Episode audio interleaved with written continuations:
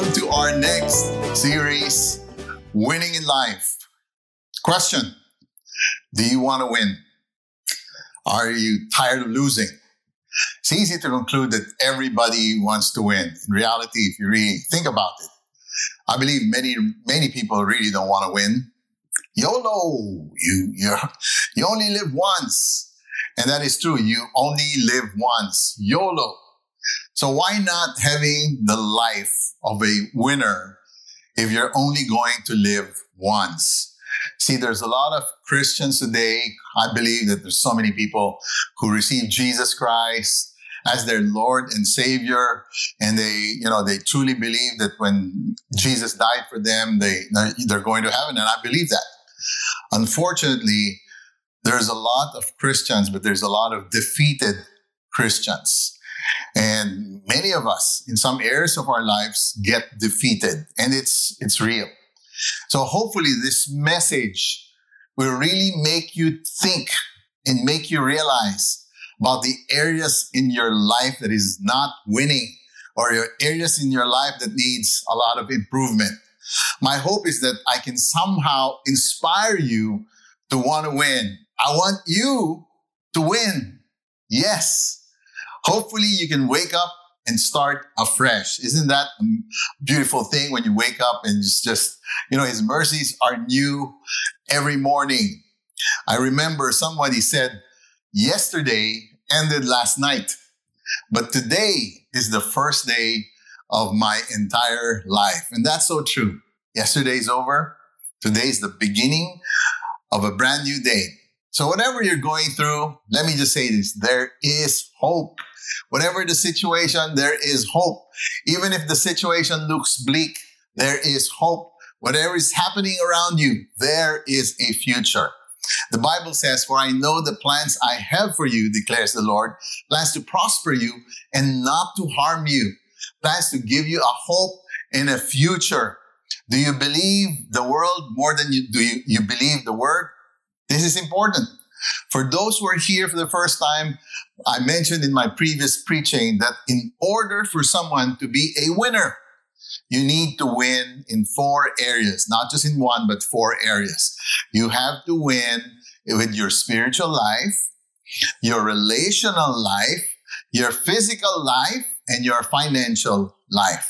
All four areas are vital because it affects each other. That was what we mentioned the last time. Today, our big idea if you want to win in this life, you have to put God first. God first. I'm going to repeat.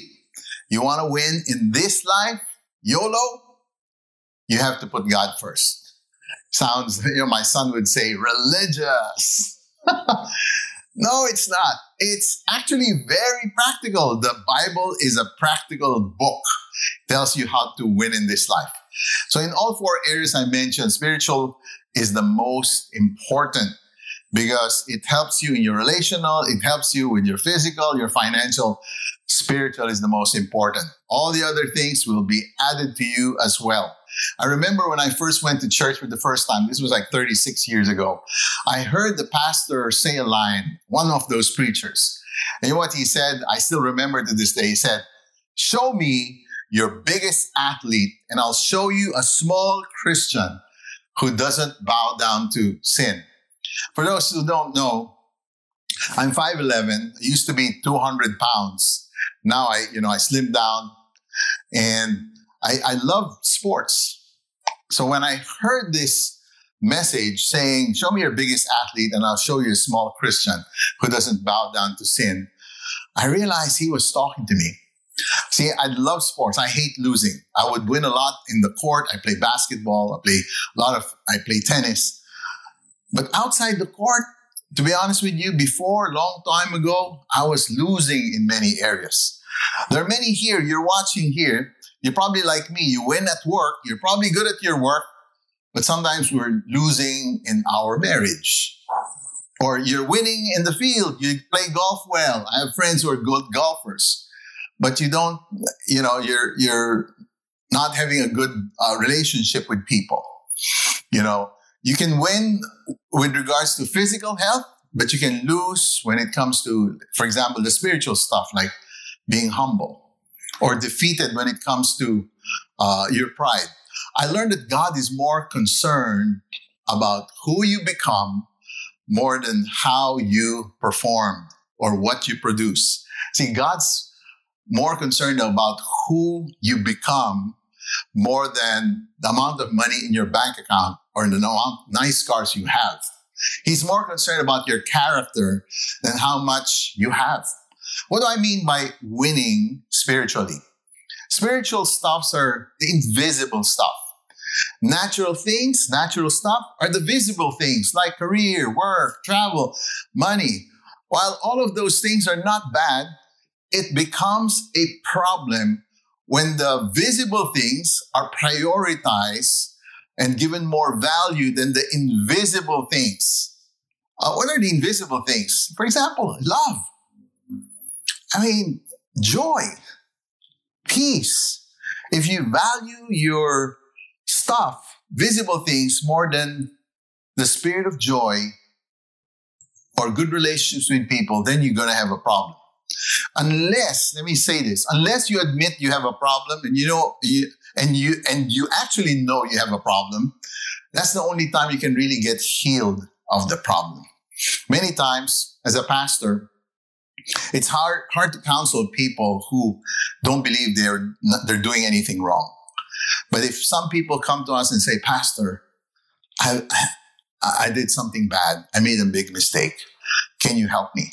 Many times it's pride that stops you from admitting you have a problem. You're more concerned about how people think of you rather than how God thinks of you. See, God's more concerned about you than the people around you. God's even more concerned about the root of the problem, which is your heart. God is more concerned about you having the right motivation, the right intention, rather than just the results. The end doesn't always justify the means. If you want to win at all costs, even when it is not honoring to God, it doesn't make it right. I heard a player pray before a basketball game. He said, Lord, make us win this game. Please injure their best player. Thank you in Jesus' Amen. it's not always winning. Another quote. These are some of the quotes. Winning isn't everything. It's the only thing. Have you heard that before? Or second place is the first loser. I believe people like to win, but sometimes they want to win at all costs. But God's idea of winning is kind of different. His idea of winning is you prioritizing the invisible things more than the visible. He wants to bless you with the visible things, but if the invisible things are not prioritized, the visible things will mess you up. Hmm. That's why he said, Seek first the kingdom of God and his righteousness. These are the invisible things. And all these things, which are the visible things, will be added to you as well. Seek, seek first the invisible things, the spiritual things. What are the spiritual things? Galatians 5 22, 23. The fruit of the Spirit, these are invisible stuff, is love. Seek that first. Joy, peace, forbearance, kindness, goodness, faithfulness, gentleness, and self control. Against such things, there is no law. You can only find them through God because He is the invisible God. You have to know God and be imitate with Him and uh, intimate rather with Him and build a relationship with Him. Salvation is a gift. Intimacy is a choice. There's so many Christians who I believe will, will be with God one day, but you can be a defeated Christian if you don't have an intimate relationship with God. So the question is, Lord, how do I get, get to be intimate with you? I'm glad you asked. So before I explain this, will you do, will you do this? Will you do what I'm saying if I really explain it and preach it to you? Because this explanation is useless unless you really actually will do what I'm going to say. I want you to win. But before you can even win, you yourself need to want this. You have to be sick and tired of losing. Until you're really sick and tired of losing, you will keep on losing. Okay? Okay, the answer to my question how am I going to be intimate with God? We're going back to the basics. I'd love for you to memorize this favorite verse of mine in Acts 2:42. It reads, They devoted themselves to the apostles' teaching and to fellowship and to the breaking of bread and to prayer. The four ingredients, listen up, to winning spiritually. Spiritually first. Pray. Talks prayer, it's all about prayer. Okay, meditate. That's uh, when it says apostles' teaching, it's talking about you learning how to meditate. The breaking of bread is talking about you proclaiming God, proclaiming Jesus. And lastly, fellowship. So the first key to winning spiritually is prayer. Okay. How am I going to win over the, the visible things? Oh, I, honestly, I love prayer. I love prayer. I talk to God now a lot. But unlike before, I, I wasn't like this before because I realized I had a wrong understanding of prayer. If only Christians would learn how to pray, we are probably going to be doing around 80 to 90% of the problems of this world. because prayer to me has become a, in the past, has become a religious activity that the enemy made it into a religion. He made it into a task it's like I'm attending a prayer meeting. Why? Can't you talk to God now?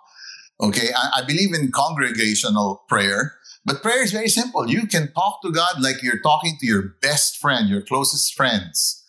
You don't schedule a time to talk to your friend, right? Or, okay, I'm going to be talking to my friend. No, no, you can just call him. What more God? He's with you, listening to you 24 7. First Thessalonians 5 7, uh, 17 says, Pray without ceasing. Okay, we're going to be doing more practical application on prayer. This is going to help you. Some of you, you probably need to start praying twice a day, maybe in the morning, in the evening. Some of you, you need, you can do three times a day. Okay. Some of you can do five times a day.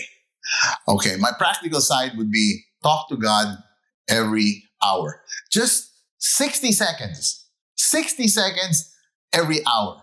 Okay, what does that mean? You wake up from seven to eight. Why not give God your one minute? From eight to nine, give him another minute. Take a break. It's not to be good in the computer for so long or doing something. You're in sports, time out, go there, talk to God. Six, Lord, help me in my sports or whatever. But talk to God every hour. 60 seconds, that's all it takes. What are you trying to create? You're creating a habit of faith. You're creating a habit of prayer. The reason why you're doing that is, you know, you don't pray to someone who is not available. The reason you're praying is because you believe that this invisible God is here beside you and that he's listening to you all the time. So you're exercising your faith muscles. See, faith is like a muscle. Okay. It cannot grow overnight. Uh, some of my friends ask me, uh, Pastor Jay, how come you can lift a 35 pound dumbbell easily?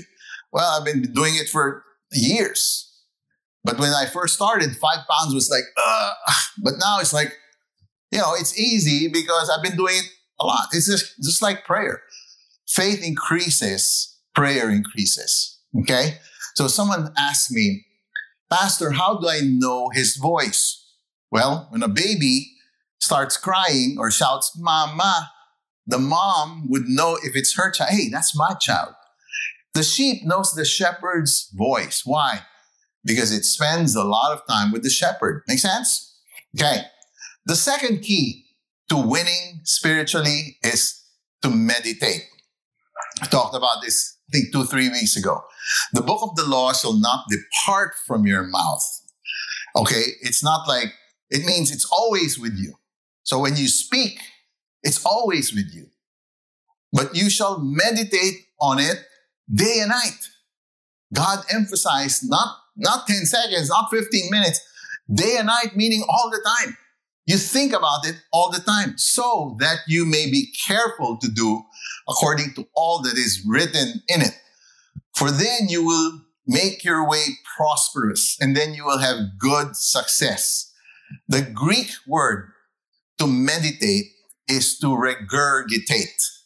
Okay, what is to regurgitate? I used to think it was like brushing your teeth, you you gargle. no, no. To regurgitate, it was actually a word used for sheep.